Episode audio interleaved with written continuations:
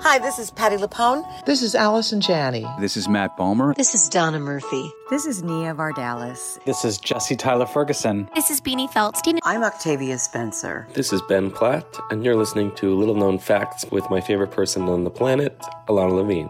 A-OK.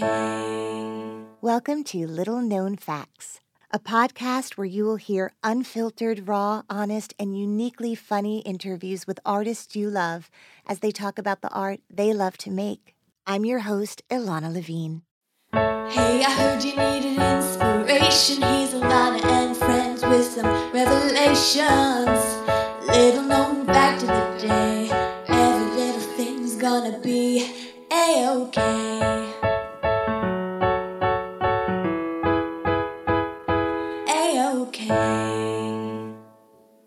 Known fact about my guest today he won the Jimmy Awards, which is this incredible national theater competition of teens who compete to win the Jimmy Award. And shortly thereafter, he auditions for Dear Evan Hansen and he gets the job and stars on Broadway at only 16 years of age in this extraordinary part. And he crushes it. And his entire life story is so unique. And this young man is so gifted and I am so honored to have Andrew Barth Feldman on the podcast. A-OK.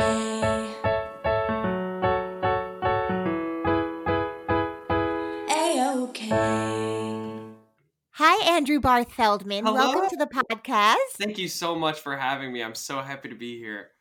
I am so excited for the one person on the planet who may not know. Andrew Barth Feldman was the star of Dear Evan Hansen, a role that came to him after he was seen winning the Jimmy Awards, which is like a national teenage theater competition. Yeah. Where really to be nominated is an honor. You won. And you also won that year with Renee Rapp, who has also gone on to do great things on the Broadway. Congratulations to you both. Thank you so much on behalf of her as well. Thank you very much. Renee says you're welcome too. um, Andrew, I think we met before, and I want to know if you remember where that was. It was at Broadway Con, right? It was that. oh my God, what a crazy so thing! Crazy. Yes. Um, so, so I was interviewing uh, Joe Iconis Mhm. and Jennifer Ashley Tepper at Broadway Con. I think we've done many Broadway cons, but I think it was 2018. I've been at every single one, so I have no. I think it it must have been 2018. Yeah, yeah. and you walked up to the the my recording booth area, and I feel like you took our picture for us. I, I believe I did. That's right. Yes, I did take. I remember like telling my friends about it. Like, Yes, oh my god, but guys. you knew Joe Iconis. I did. I did. I um yeah, I so I am closer with his brother Phil who's directed me in a lot of youth theater shows out on Long Island. So I met Joe through that whole situation. Well, what's so funny is just recently, Phil Iconis, your director, reached out to me because his uh, class's production of You're a Good Man, Charlie Brown, which I had done Oh my goodness. uh, many years ago, couldn't happen because of the pandemic. And so he asked if I could, you know, do a shout out to this beautiful group of young people who, like so many, have not been able to do their school shows in 2020. And so it's full circle to Phil Iconis. That's Mhm. really the point. He's All the roads best. lead to Phil Iconis. what a generous, beautiful soul. Incredible creating- person and director. He's so Yeah. so great at what he does. So he came and directed some shows at a theater company I did a lot of work with called Plaza Theatrical Productions, and so we did Rent together and we did The Who's Tommy together. Oh my God. really really fun. Yeah. Those are bucket list shows. I know. I got very lucky. That so that's that year. I think was right. I guess it must have been right after we'd done Rent. And you're thinking like, surely I played Mark or something. I was Roger, and it feels like a mistake. Uh, And I Mhm. think it was, but we had a great time. Your story is um is really one that Broadway dreams are made of. So if you could kind of take us through sort of the the beginning of how you fell in love with Broadway and then how you end up being at this awards competition and now all of it. Like it's such an incredible story, and I don't want to tell it because it's yours. it's it, I mean it's completely bizarre. It's it's it, it's crazy that it, to me whenever I tell it that oh that's still true. You know, like I'm, I'm still Mhm. telling the story and it's still holds true because it's Yep, the thing that still happened. happened, still you. um i so yes I, I i pinned my love for theater and like where it all started down to three things the first thing is that when i was six months old i went to disney world for the first time and i like because it's just a thing my family did every year and i have an older sister and they promised her that nothing would change so Even the birth of her brother. even the birth the birth yeah exactly it was that when i was born nothing would change so they had tickets to see mr deeds like a week after i was born and i went to the, the theater to see adam sandler's mr deeds that's the first movie i ever saw um but so we went to we went to disney world when i was six months old and then we went every year and i became enveloped in that kind of world and that kind of like immersion um and then when i was three years old my mom took me to see beauty and the beast on broadway and I was like, first of all, terrified by the set and the beast and everything because I was three years old. But Yeah. also, I was, I kind of understood on obviously a very subconscious level that this is another way to get there. This is another route to getting to D- Disney World or to feeling that feeling of escapism. And then when I was, I think, four years old, High School Musical came out. And I just desperately wanted to be Zac Efron in that movie. And so when I found out when I was eight years old that you can just go do theater, and I did a production of Annie, terrible, horrible production of Annie. It was so beyond awful, and I played Mr. Bundles at eight years old. Um, I was like, okay, this is now I've caught. I had already caught the bug, and now I got to use it. So I did theater all over the place on Long Island and the general tri-state area for years. I would do like five shows at a time. I would be working on different shows in different places. Um, and so then cutting forward to my sophomore year in high school, we did Catch Me If You Can at my school, and I played Frank Jr. And uh, it was like the hardest I've ever worked for a role up until that point. And um, I mentioned, I was the one who mentioned the Jimmys to my teacher. She hadn't heard of it. Right. I, I was like, hey, uh, there's this thing called the Roger Rees Award, and if you win that, you go to the Jimmy Awards. I I think it would just be a cool thing to to sort of submit us for that, and you know, these are the people who are eligible, and that kind of thing. And she is the best ever. Her name's Tasha Parti. She's incredible.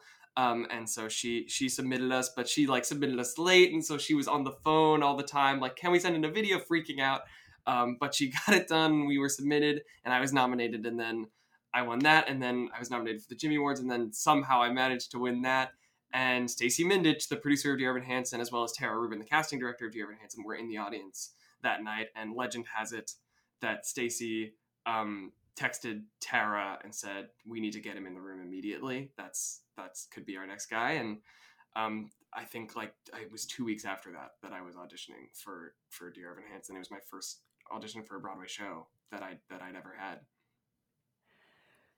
Okay, well, thank you so much for coming on the show today. this is amazing. Okay, a couple of questions. yes. When you are doing Catch Me If You Can, Okay. when your amazing teacher Tasha Mhm. um, gets gets the paperwork in order and it all goes through, does that work by someone from the Jimmy Awards coming to actually see the production, or Super is a question. video? Yeah, like how does that even work? So the way it's supposed to work, we we did have to submit a video, but the way it's supposed to work, that you, the teacher who are submitting, are supposed to assemble adjudicators, and that's anyone with a theater degree. Um, so anyone with a theater degree comes to see the show, and there's some kind of scoring system that I've never seen before, Right. but where they score um, your performance, and then all these scores are submitted, and uh, the top, I think, 50 kids in the New York Greater Metropolitan Area uh, get nominated for the Roger Rees Awards, and then there are 12 finalists and two winners, and the two winners get to go to the Jimmy Awards. Okay, so to get to be a finalist to go and participate in the Jimmy Awards, what do you have to do? Do, do they keep looking at your same video or do you have to audition? Yeah, that's that's so so with the Roger Rees. This is different for every regional um, Okay. award. For the Roger Rees Award, when I did it, it's actually a little bit different now. When I did it, it was one day in Pearl Studios where Okay. um, ev- all fifty kids go, and you have uh, there's like an opening number that you do, and then there's a one-on-one uh, coaching session where it's like I guess it's not one-on-one because there's like twelve of you or however many with some famous Broadway professional. So I had Robin Lewis was our coach, and he was incredible. Um, and he just coaches you on the song that they've chosen from your show. So the Roger Rees Awards will pick a song from your show that you're going to sing. Um, and then in those coaching sessions, you get scored again, and the top 12 scores go on to be finalists. And then you perform your song for the panel of judges, which was like Celia Keenan Bolger and Frank DiLella was one of it was it was great. Rick Ellis, who was could not have been kinder and more generous. Um, yeah, it was it, it was amazing. Now I think it's over two days and there are costumes and stuff, but it's not that much crazier. But they do it on like a real stage as opposed to in Pearl Studios um, and all the and other that regional awards. just to get to the Jimmy Awards themselves. That's right. That is just to get to the Jimmy Awards. okay. So, was that your first experience with a, a sort of pressure cooker audition situation beyond your community? Um, I I had auditioned, so I had had um an agent already, and that's something that actually I'd gotten from Rent because um, Phil, the, our choreographer Chris Brick, who's Phil's like right hand man, uh, happened to be very close with this agent who is now my agent, and sent her a video of me singing One Song Glory, and uh, I had an agent from that, which was like I was so fortunate to have that. So I had had a couple of auditions for like bit like horror movies or Okay. or like I auditioned for one, I think out of town tryout or something. Um, just little things here and there, but never uh, anything super duper serious like this. So yeah, this was my first pressure cooker like theater, where we're all here sitting in this room waiting and and and that sort of thing audition. Because when I watch the Jimmy Awards, A, completely blown away by the level of talent. It's and obviously, when you say like all these people could on be on Broadway, many do end up on Broadway. Mhm. Um, but it felt so intense, like reality show intense, like American Idol intense, in ways that I just sat there freaking out inside, worrying for all these young people. How are they going to get through this? Also, seeing the incredible fun and passion and kind of support everyone is for each other. Yeah, Um, but I, I really do want to deep dive into that just for a second because it it was very intense. Sure. Yeah, I I um, Does it feel that way, or is it just fun and no one's really freaking out? it's it, it- everyone's freaking out definitely it's it's it's definitely intense in that way that everyone is freaking out i am a very competitive person when it comes to like fun and games like if you're playing mini golf with me i, I have to kick your butt or i won't be able to sleep that night but Right. when it comes to like real life things and and like theater and that kind of thing i'm really really not and so for i can only speak for me personally that i was going there and I was like, I am just going to have a good time and learn, and I want to be a better performer after this than I was when I started. Um, and that was, I, I feel definitely that I was, and I learned so much from that. Um, so I never felt like I could win, or that I was going to win, or that I wanted to win. Um, I was just kind of there to, to learn. But that being said, it's still boot camp. So you're working 14 hours a day.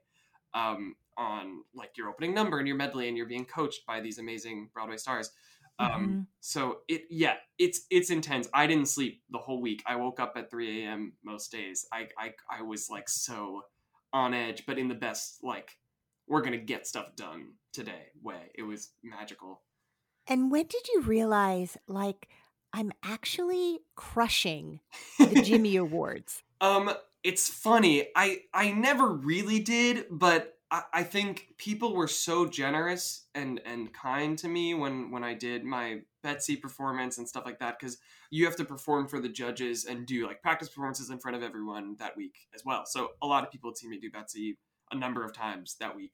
Um, but so people would be like, "Yeah, you're gonna win" or something, eh, or or not not the nominees because everyone was sort of on their own thing, but also being very supportive Right. of each other. But nobody would ever say to anyone, "You're gonna win." Uh, Right? but um, I remember calling my mom the night before, and something that she did a lot, and something that she did then was she was like, "Just like don't get your expectations up. You're not gonna be a finalist. You're not gonna win. You came here to have a great time," which is something I value so much. But I was like, I kind of feel like I might have a shot at being a finalist now. If there's there's a slot that I'm not sure who's going to fill it, and I think there's a chance that it's me. Um, and then it was all kind of thrown out the window uh, when when those finalists were chosen. So um, and and, and it was me. Uh, and and I remember I got off stage, and some some other nominee when the finalists were chosen, said to me, "You just won. You Mhm. just won this thing," and and a couple people were echoing that. So that was kind of when I. I don't know. I, I knew I was going to hear my name when the finalists were being called. Some something in Mhm. me knew that that was going to happen. Mhm. So I it never was going well. yeah, I never admitted that to myself, but I I something in me knew that that I was going to be a finalist. The song um I love is it Betsy or I love Betsy? Yeah, I love Betsy. Yeah. Is that something you chose for yourself or did they give you that song? So my voice teacher, uh, James Donegan, actually chose it for me. He was like, "This is this is you. This is more along your lines." But you bring um, two songs to the Jimmy, so you pick two songs you can bring. Uh, my other song was "Larger Than Life" from my favorite year, naturally, and Mhm. uh, I brought both of those songs. And then my coach Adam Kantor, who is beyond a genius, uh, ha- he they have you perform both songs for your coach, and then the coach will encourage you to do one or the other, or he'll be like whichever one fits you. And he was like, "You have to do I Love Betsy. You have to do it." And I remember I was like, I, "There's I don't have a shot at winning if I don't sing a ballad." I felt like I was like, "There's no way I'm gonna win." So I I cornered him after, and I was like, "Are you sure? Like I can pick another song. I can bring another song if you don't like Larger Than Life." And he was like, "I you have to do Betsy, and I'm not changing my mind on that." Um, thank God. Thank God. Yes. Thank you Adam Kantor. I I gotta thank him for a lot of things. Yes, every everything you win from now on, every award, you've got to thank Adam. It's That's just a great, it's just fair. That's a great point. it's just fair. Thank you, Adam. Well, we're doing it now. This could actually be the way you you no longer have to worry about there we go. forever. This is this yeah. This is holding This it is the moment. for everything. Yeah, that's Exactly. Um, so when you did your final performance, is your family at the Jimmy Awards? yeah, yeah. My whole family was there, and they always say now we would have gotten better seats if we knew you were going to win. but they they they were there, um, and they were so encouraging. And, and my teacher, Miss Party, and a lot of friends. It was the first year they live streamed it also, so I had so many Mhm. I have videos of so many friends watching me win from home, which is just amazing. That's incredible. I'm I'm only talking about this for as long as I am people listening to this podcast because they're like the Tonys. they're like like you go whether you watch at home or you go. I kept saying, you know, this is th- the production values the level of talent the the way the audience is just made up of all people who love theater more than life itself the um the judges who are who are sitting there um intensely Mhm. but also like beaming up at you guys as they've been through the process with you it's just a really incredible event and it was so new to me um and it was just really extraordinary. And then you win, and you've told us that suddenly, you know, texts are being, uh, you know, DMs are happening. We got to get this kid in, which Yeah. again, the dream. And then you have to go in and you have to audition. Now, I can imagine because you're a human on planet Earth that you had seen Dear Evan Hansen, maybe even more than once. I've I don't seen know. three times. Yeah, There you go. Not just because, because it's amazing it's incredible. yeah. um and and so you had to be unbelievably familiar with the material oh yeah. but when you went in who did you did you audition for tara rubin like who did you audition for the very first time It was Michael Greif, Benj Pasek, Justin Paul, Steven Levenson, Alex Lacamoire, Stacey Mindich, Tara Rubin. The whole I was looking at a wall of icons. It was it was beyond bananas anything I'd ever Ba- imagined. Nanas And so many of my friends, for also from the Jimmys or from Jimmy's years past, who had been through the ringer at Dear Evan Hansen, I told them I was like, "Yeah, oh my god, this is who's going to be there," and they were like, "This is a callback. That this Right. this was like my tenth callback. right Um, it was my first. because let's just imagine what it is to get all those people available at the same time on any day Yeah, it was it Right? was almost impossible. Yeah, so it was it, they're they were so kind, and I think I I think the reason I got the role was because I I walked into the room, and I said hi, and Michael Greif was like, "Hello, Andrew. Would you like to sing some "Waving Through a Window" for us?" And I said. Yes, uh, thank you very much. And everyone laughed. And I said, I'm just excited to be here. And I think that was when uh, they, they had a feeling I, I was right Yes. for, the, for the gig. And and let me ask you now, you know, sort of the story of of Barbra Streisand and she's auditioning and she takes the gum out and puts it on the bottom of her chair and then she starts to sing and then she starts to leave and then she goes and we find out when everyone looks there is no gum on the bottom of the chair, right? oh of that's those- amazing. right? So it's like this whole character thing she did, and it was all were those first moments of enthusiasm and and croaky throat sounds yeah. Organic, or were you? Oh, totally. yeah. yeah. So you really were. I was freaking there was out. gum in your mouth for Yeah. sure. Uh, yeah, I was I was losing my mind. I was so nervous. Um, right.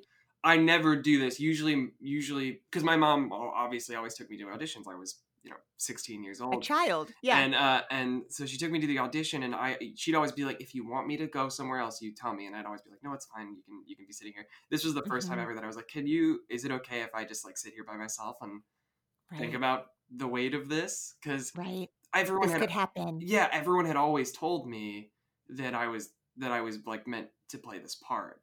Um, and so sitting there and and getting ready to prove that I could or, or pray that I could was was bizarre, and I'll never ever forget that. So is Mr. Lacamoire at the piano? Uh, Or is no, he, no, watching. he was watching and he he was giving the most uh notes which was really really valuable because that that Okay. that's his whole job it's i was shocked by how hands-on alex lacamoire was in the Hmm. rehearsal room um because he's a legend you think you know his his work speaks for itself but every Right. single time we were in a recording studio for anything he was there and and we would do it a million times because he wanted to get it perfect he's And was that true at your audition? uh, I didn't do it a million times, but but when there were notes, they they were coming from him, and they were, in terms of the the songs anyway, and, Right. And they were very very very valuable. So Michael Greif and Alex sort of ran the the the process of the audition in terms of Yeah. what they needed to see. Exactly. Yeah. And you do a scene from the show. Oh, I did a lot of scenes. So so this was the other part of this that I always forget is that. Uh, uh, my my good friend Alex Boniello, who was playing Connor, theorizes that this was so that they didn't freak me out. I was auditioning for the male swing, so I was auditioning for Evan, Jared, and Connor. Um, so I had to learn pretty much the entire show. Uh, oh my god. which was fine. So there were like a bunch of Evan scenes, a good handful of Jared scenes, I think one or two Connor scenes, and then I think like three or four songs for Evan, a song for Jared, and a song for Connor. So I had a work session earlier in the day with an associate director, an associate music director, um, and they walked me through all of that. And then in the in the actual audition room, I think I did two or three of the Evan songs, th- two or three of the Evan scenes. Michael Greif said, "We're gonna have you do some Jared stuff, but I want you to know that we're going to cherish the Evan material that you've just performed for us," which was Mhm, crazy to hear. I did one mhm. Jared scene, and then they sent me out of the room. Were you the only one auditioning that day? Uh no, there there were there were a lot of people that I think had made it. I guess made it pretty far. I know a couple of them actually got cast uh, on the tour. So Wow. yeah, So, do you feel like you were breathing during that no, time? No. no So this was all. all done on with no breath also. completely. yeah, yeah. I didn't. I mean, I also didn't really know how to sing yet. Is the funny part of all of this. It- what, what I what I'm I'm so not impressed, but so thankful for with the Dear Evan Hansen team is that. I don't think I sang the material that well. I certainly didn't cry in the room. It wasn't something I knew how to do yet.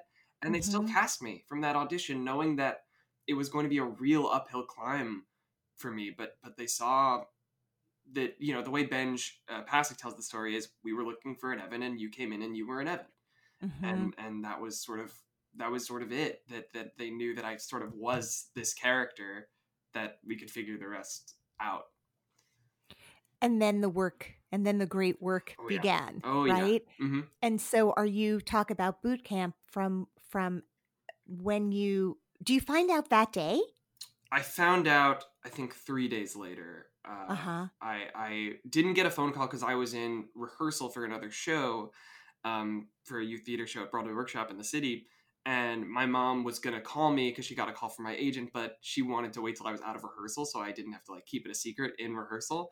Right. Um, but then when I got in the car, she had a legal pad with a list of all the things that I needed to know that I was replacing Taylor Trensch on January blank and Uh, I was going to have my own dressing room, and literally every single detail was on a legal pad in the car.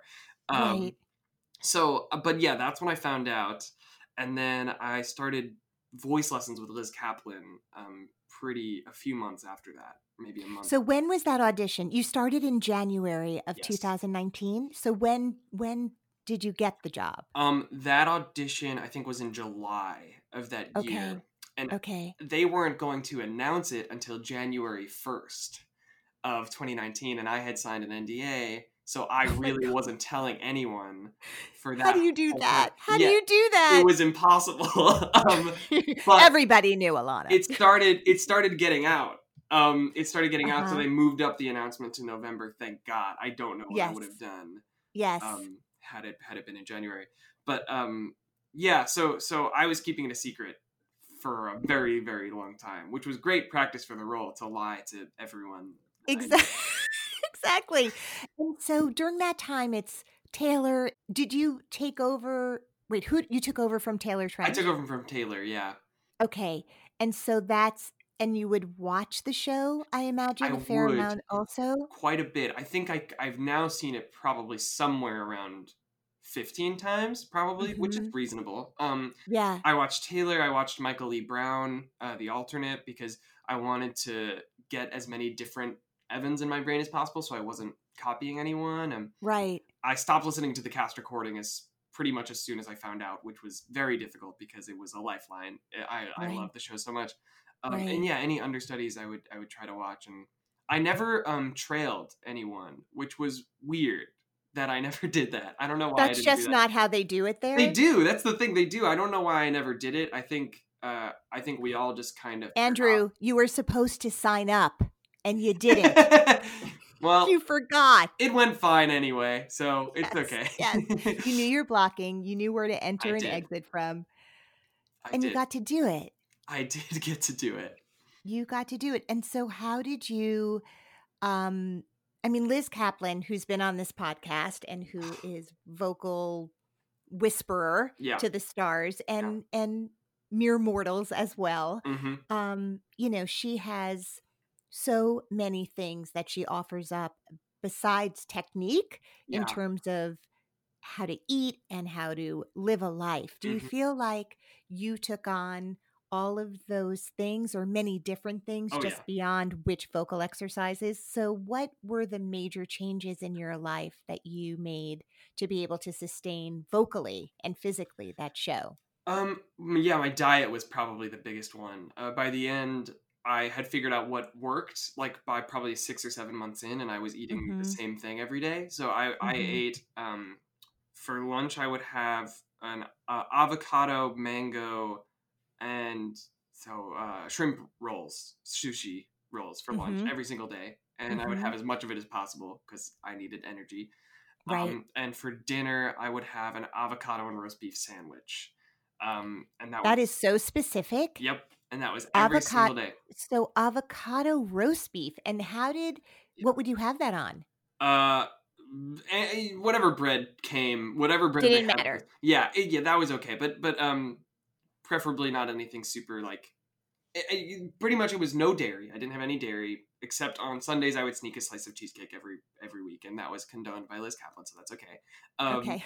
and um, and uh, yeah, a lot of avocado stuff because avocado is the like least acidic thing you can have that gives you the most energy. Um, so I would just eat an avocado straight. Sometimes I would just have an avocado in the fridge and eat it with a spoon. Um, and then like dark chocolate was good. Um, just and all sorts of stuff I was putting up my nose, uh, like sprays and oils and such to clear things up. And then of course there were you know the the many many exercises that I would do before. Um, and then of course I wasn't talking. I was a monk. I, I was in school because I was being tutored, uh, but I wouldn't talk in school, which was fine. I but uh, it was it was a lot to not really. I can't really say I wasn't able to socialize because we we were such a family at the theater that that I really Mhm. was, and they're those Right. people are my best friends. Um, but yeah, it's it, it was a it was a completely different life for a year. And who was the cast that you joined when you began in January of 2019? So, of the original cast, uh, of the onstage cast, Michael Park and Jennifer Laura Thompson were still there, which was such a gift to feel um, that connection still, that, that we were still in this era of the show. Um, That was really special. Sky Lakota Lynch was playing Jared, who is so beyond genius. Um, Mallory Bechtel was playing Zoe, which I was also very lucky because she's a teenager too. She was a teenager Mhm. at least at the time, so um, so we got to sort of share that, and and that was really special. Um, Lisa Brescia was playing Heidi, and my God, that was one of the most brilliant performances I've ever been able to see in my life. Um, she it was incredible and and is such a huge part of my life. Wow. Um, yeah, who am I forgetting? Oh, uh, and Phoenix Best was playing playing Alana, and then the understudies. There were a couple of understudies from the from the original cast: Michael Lee Brown, Asa Somers, and then a lot of uh, newer. Right. And and did you um did the did the Zoe and Evan remain were you the same the whole time? Uh, we weren't. she So so Okay. she left. Her year ended halfway through my year. So she left six months in. She's replaced by Gabrielle Carrubba, who is Okay. my best friend in the whole world and is Wow. an absolute genius powerhouse. So uh, Wow. yeah. So on every level this cast became everything that you could dream of. Exactly. Yeah, it was beyond. It was it was such a special special environment and everyone was so supportive of me and and I was the little engine that could. They were so encouraging and wonderful. Wow. Um I saw that when you had your bar mitzvah when you were 13, just a few years before you took on this role, Yeah. um that you did a big project for autism awareness. I did, yeah. Now, how did you choose that specific uh, focus? And can you talk a little bit about that? Yeah, absolutely. This is my very favorite thing to talk about. Um, my my brother Scott, he's actually my cousin, but m- my two cousins, we were all raised together, so I, they're essentially brothers. My brother Scott is on the autism spectrum.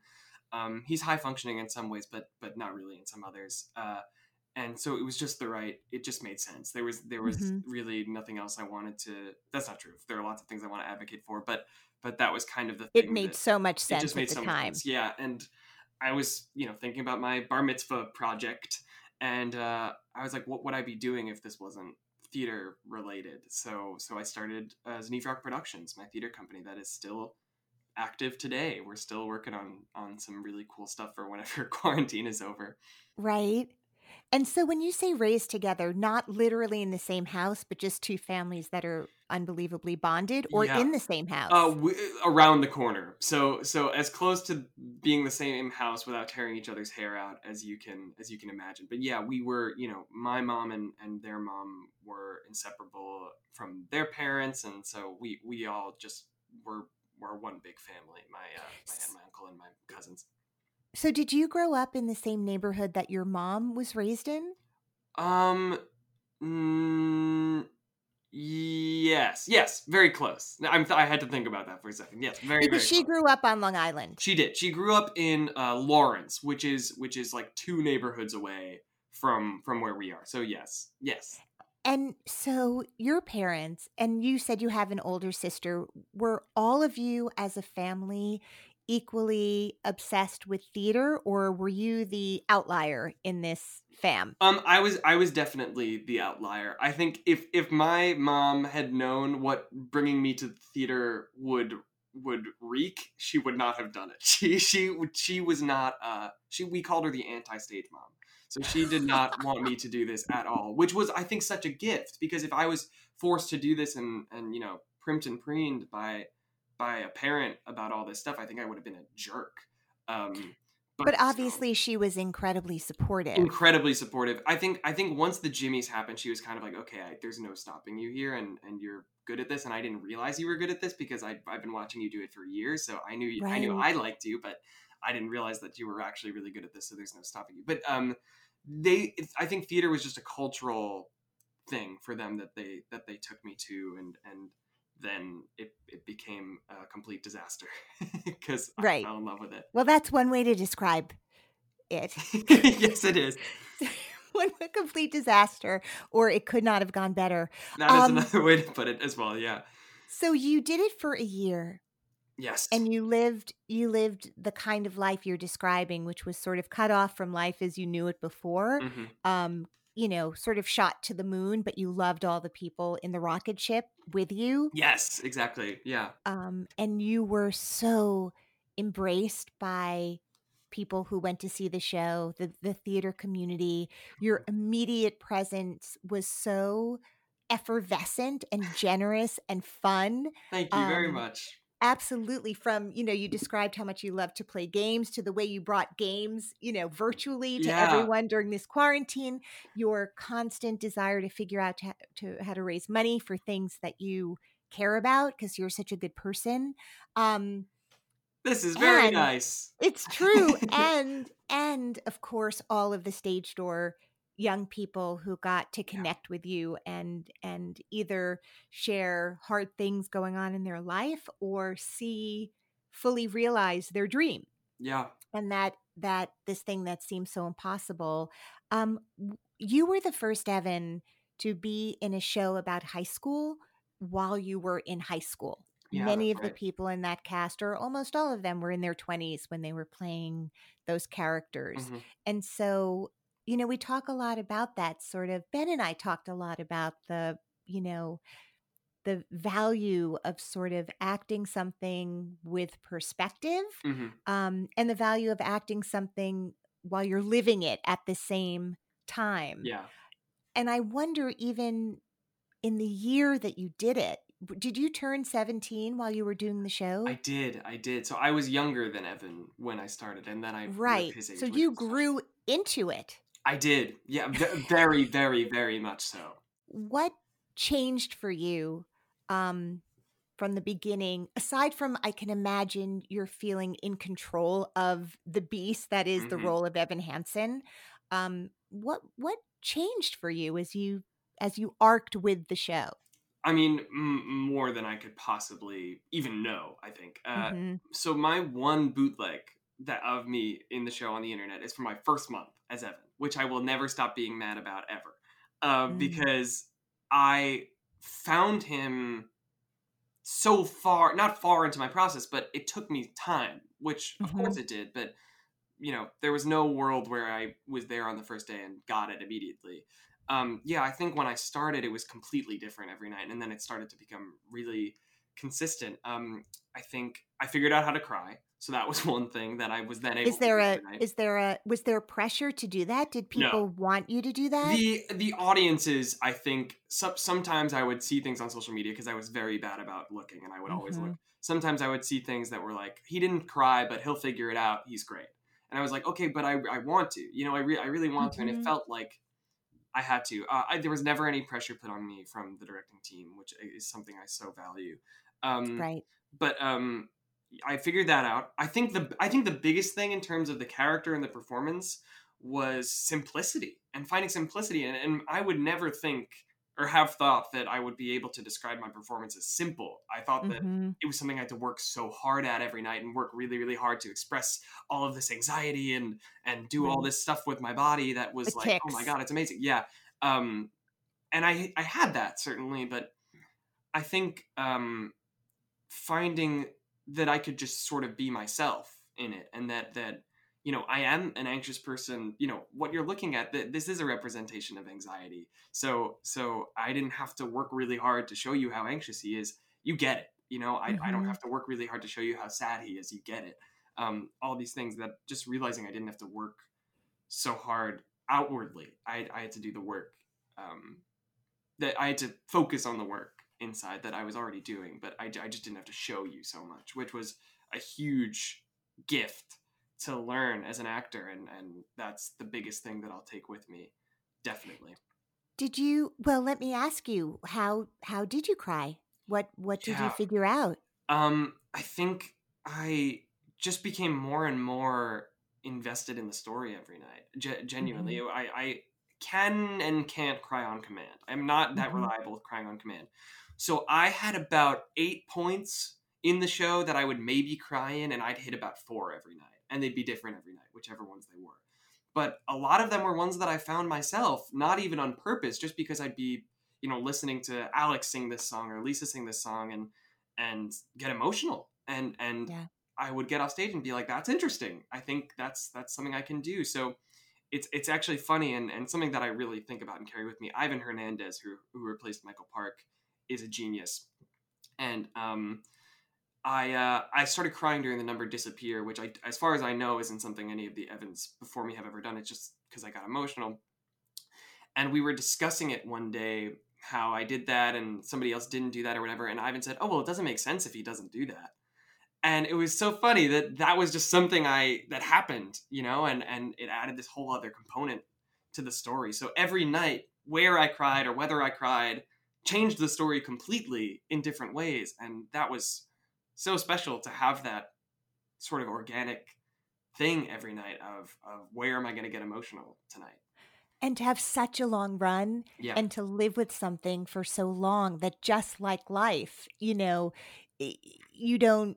I don't know why I'm thinking about this, but in Judaism, there's a tradition of sitting shiva after somebody passes, and Yeah. and for a week, and and every night of that experience is completely different, even though it's shiva. Mhm. So there are nights where you don't cry at all when people come and talk about your loved one with you, Yeah. and there are nights where you do, and there right like you have all of these different emotional experiences while you're in mourning publicly let's Mhm, say which exactly. is what that which is what that is and and and how all of it through all of it you're in mourning Mhm. like that's just what's happening and i think the context of dear evan hansen is this person um getting through this unbelievable weave of lies yeah that he has Oh my God. that he is woven into this incredible spider web that actually brings great joy to people at the same time. The way spider webs do, they're incredibly beautiful, and Mhm. then eventually you're like, I got to take that down. yeah I got to yeah rip that. That's down." yes that's completely right um i actually did get to see uh on the internet i haven't seen your your earlier performances and based on your feeling i will not look for it because i feel like it doesn't make you feel good but thank you very much. of course but i did see your final performance oh wow. um i haven't seen uh, that. yeah well it's your it's your bows. It's Oh, your saying nice. goodbye and passing on the the evan Oof, polo shirt that was um, special one of my favorite things is just to watch the final curtain calls of people's shows. I just think it's the greatest thing. And um, do you remember that? I do. Um, I was a complete wreck all Of day. Of course. and I really wasn't expecting to be because I'm I'm I cry so hard at movies and not that hard at life things. Mhm. Um, so I really wasn't expecting to be a wreck, but from the moment I woke up, I was a wreck because it was a long year. You know, I, I also lost my mom uh, during during the year while I was in Dear Evan Hansen. She passed in in August. So this cast that I was with redefined family for me. So Mhm. so so Wow. being there that day and you know Alex and I got to leave together, which is a sub bond that we'll never ever Right. lose. Um, being there that day and and looking at all of them and saying goodbye, you know, ish. Of course, I was gonna stay in touch and see them all. Right. Um, was really really emotional, and also just saying goodbye to Evan, who to me at that point was a fully formed human being who I knew very very very well, and he was like my best friend. So that was a really difficult but beautiful day to feel the applause hit me when when I opened the computer and and track from from how different it was from our first show because Wow. my first show that applause you know they they applaud when I open the computer and I just let them do it and I was like oh my god oh my god oh my god and then I waited and, and then I hit the button my last show they do it and I was like all right we got to get on with this and I hit the button uh, to stop to Really start the fast. opening monologue not Yeah. not super fast but Yeah. quick enough that I was like, I have control over this. I have control Yeah. over the audience. I have control over my performance. I have control over the stage. Um, it was bizarre. Were there um pranks? Like, did you ever open up your computer and someone had left you a weird note? Like, did you guys behave in that way as once you were solid in it? Uh, absolutely, Sky Lakota Lynch. So, so the opening computer isn't a real computer. It's it has like uh, an LED light thing to have the most amount of light possible on on my face. In Sincerely Me, though, that is a real computer. That Sky Lakota Lynch or whoever is playing Jared or Jared Goldsmith at the end of my run is also brilliant. Uh, is typing on, is really typing on, and so he would write a message to me at, at the beginning of the and and break me. He would try to break me every night. And Right. was He would not play fair. Right. Oh no, not at all. Yeah, he was he was he's the best. He's one of my best friends. But um yeah, he would he would and and sometimes I think Jared used to write limericks while he was doing it. Uh huh. It was very funny. I don't want to harp on this, but but the idea that you are having this incredible like Olympic moment, right? Like you Yeah. win the gold and you lose your mom Mhm.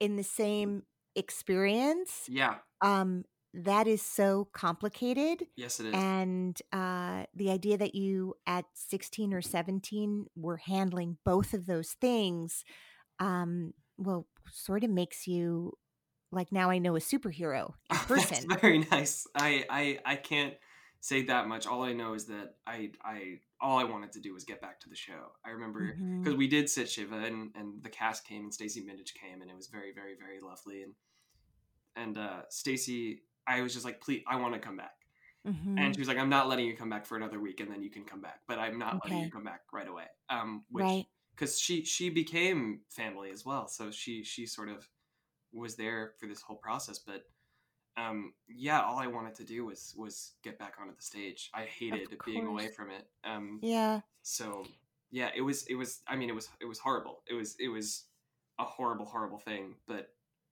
i think you know what, what with all of this with the anti-stage run with all this what my mom taught me and all of us to do is see the good in everything. So that's that's what i that's what i did with all of this is is i Wow. focused as much as i could on the positives So, were you a senior in high school when you were doing the show? i by the end yeah i started as a junior and then and then i became a senior while i was doing the show Okay, so while you're doing this, and we've just, you know, discussed like what an intensely emotional, hard thing. You're losing a parent. Yeah. You're also applying to colleges.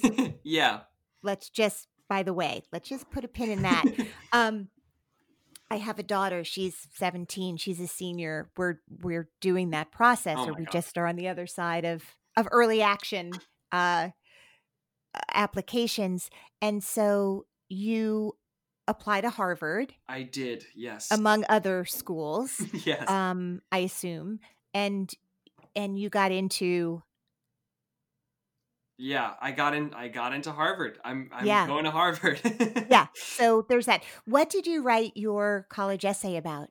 I we all agreed that it would be the biggest like power move ever if I didn't write it about Dear Evan Hansen, so I didn't. You Uh, didn't. I did not. I wrote Okay. it about. So here's the other piece of this is Okay. that my mom was a college admissions counselor. So Wow. so I was working on this long From the time before I, I when you had were even, Beauty and the Beast yeah, when you were three. I, I was working on getting into college long before I was doing Dear Evan Hansen, but obviously I had to finish all my stuff after she passed. Um, but Ugh. but um we i wrote my essay on a production of the last five years that i did right before it was announced that i literally it was announced that i was playing evan the day after we closed um and i we uh, we did it at my theater company um so i i directed it and i was in it and what we did was we um, switched the actors playing the roles every night regardless of gender identity um so you had um man and a woman a woman and a man two men and two women telling the story of the last five years and it shattered everything that I knew about theater and about gender and and all these things. So I, I wrote my essay on on that experience.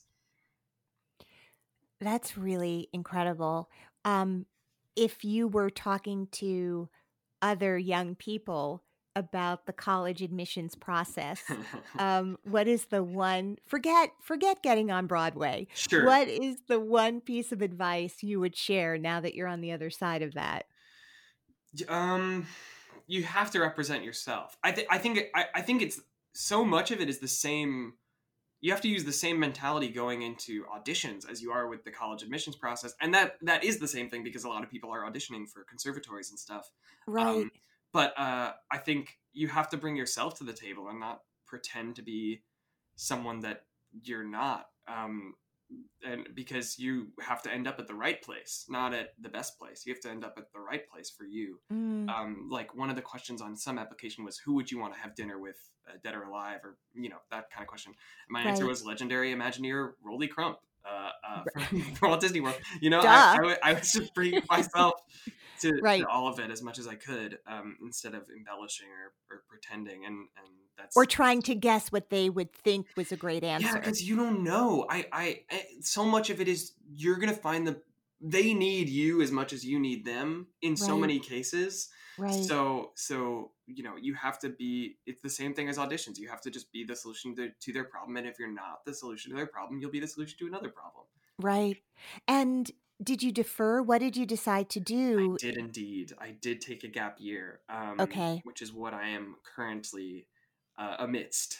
Uh, because I and so how are yeah. you how are you handling quarantine now it's less quarantine but we'll be going back to more quarantine Mm. sort of how are you handling this time creatively Yeah, we've been we've been pretty much on lockdown this whole time. Uh, I've been able to see friends like socially distant and stuff, but my uncle is 80 years old, so uh, we were not Right. letting anything come into this house. So Right. so it's been tough. Um, but I, I'm now now no, I'm a very very very social person, so this is obviously difficult, but difficult. Um, but I now know what I do when I don't have access to that social thing, and the answer is I work on a million different crazy weird um, projects. So we made Broadway Jackbox. We made Broadway Whodunit. This other thing that we did. Um, I just made a, a Halloween concert special that we put out.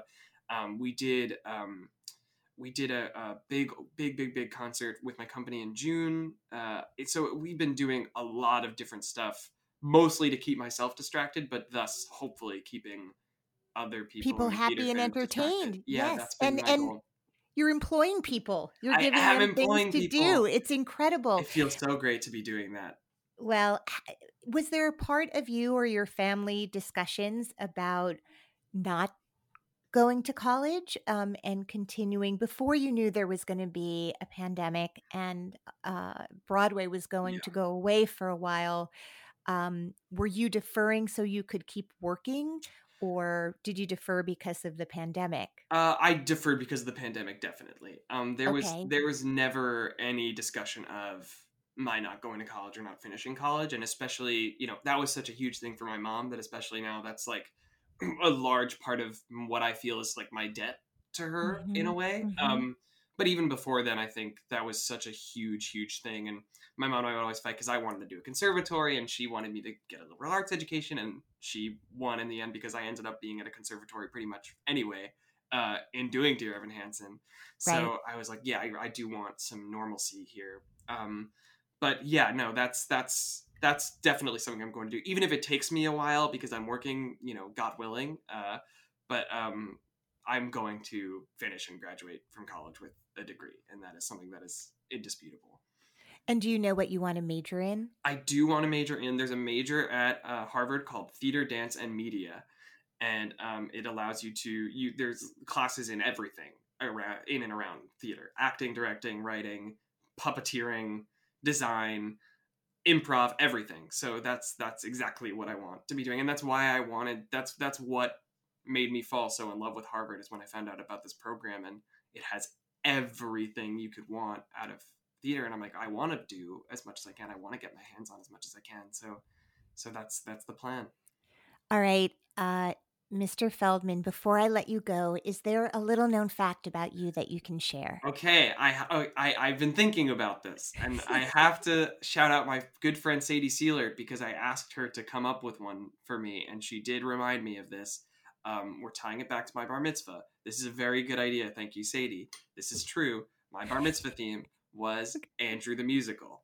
Uh, so it was all of the centerpieces were um, pictures of me in shows and then like just pictures of those shows and they were beautiful. Or if it was a show that i wasn't in that i wish i was they would photoshop my face onto a picture. So it would be like rent and avenue q. It would be my tiny 13 year old face photoshopped onto john tartaglia's like ripped body um, in that show uh, so that was what it was and then there was this montage where that i made where I did um I wrote a song for the opening. Like I wrote an opening number that I performed and my family friends still like always talk about it because it was very very dumb and silly.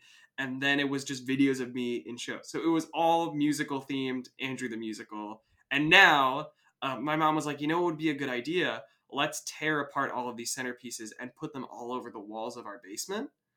So our my basement it is a shrine to me now uh, as of a few years ago, uh, and it's pretty horrible. Uh, and now that so many of my friends are going off to college, uh, Yeah. they've been taking stuff off of the walls and hanging Uh-huh. it in their dorm rooms, like That's little. so awesome. like a picture of me in sixth grade as Nathan Detroit is now hanging in a dorm room at like Emerson. It's very, very, very funny. Andrew, you are. Are you real? Thank you very yes or much. no? Okay. I- yes, I, as far as I'm concerned. You are such an extraordinary person. Thank you so much for coming on the podcast. I'm so glad we made this happen. Thank and you so much for having me. I'm thrilled. Clouds can make the wind blow,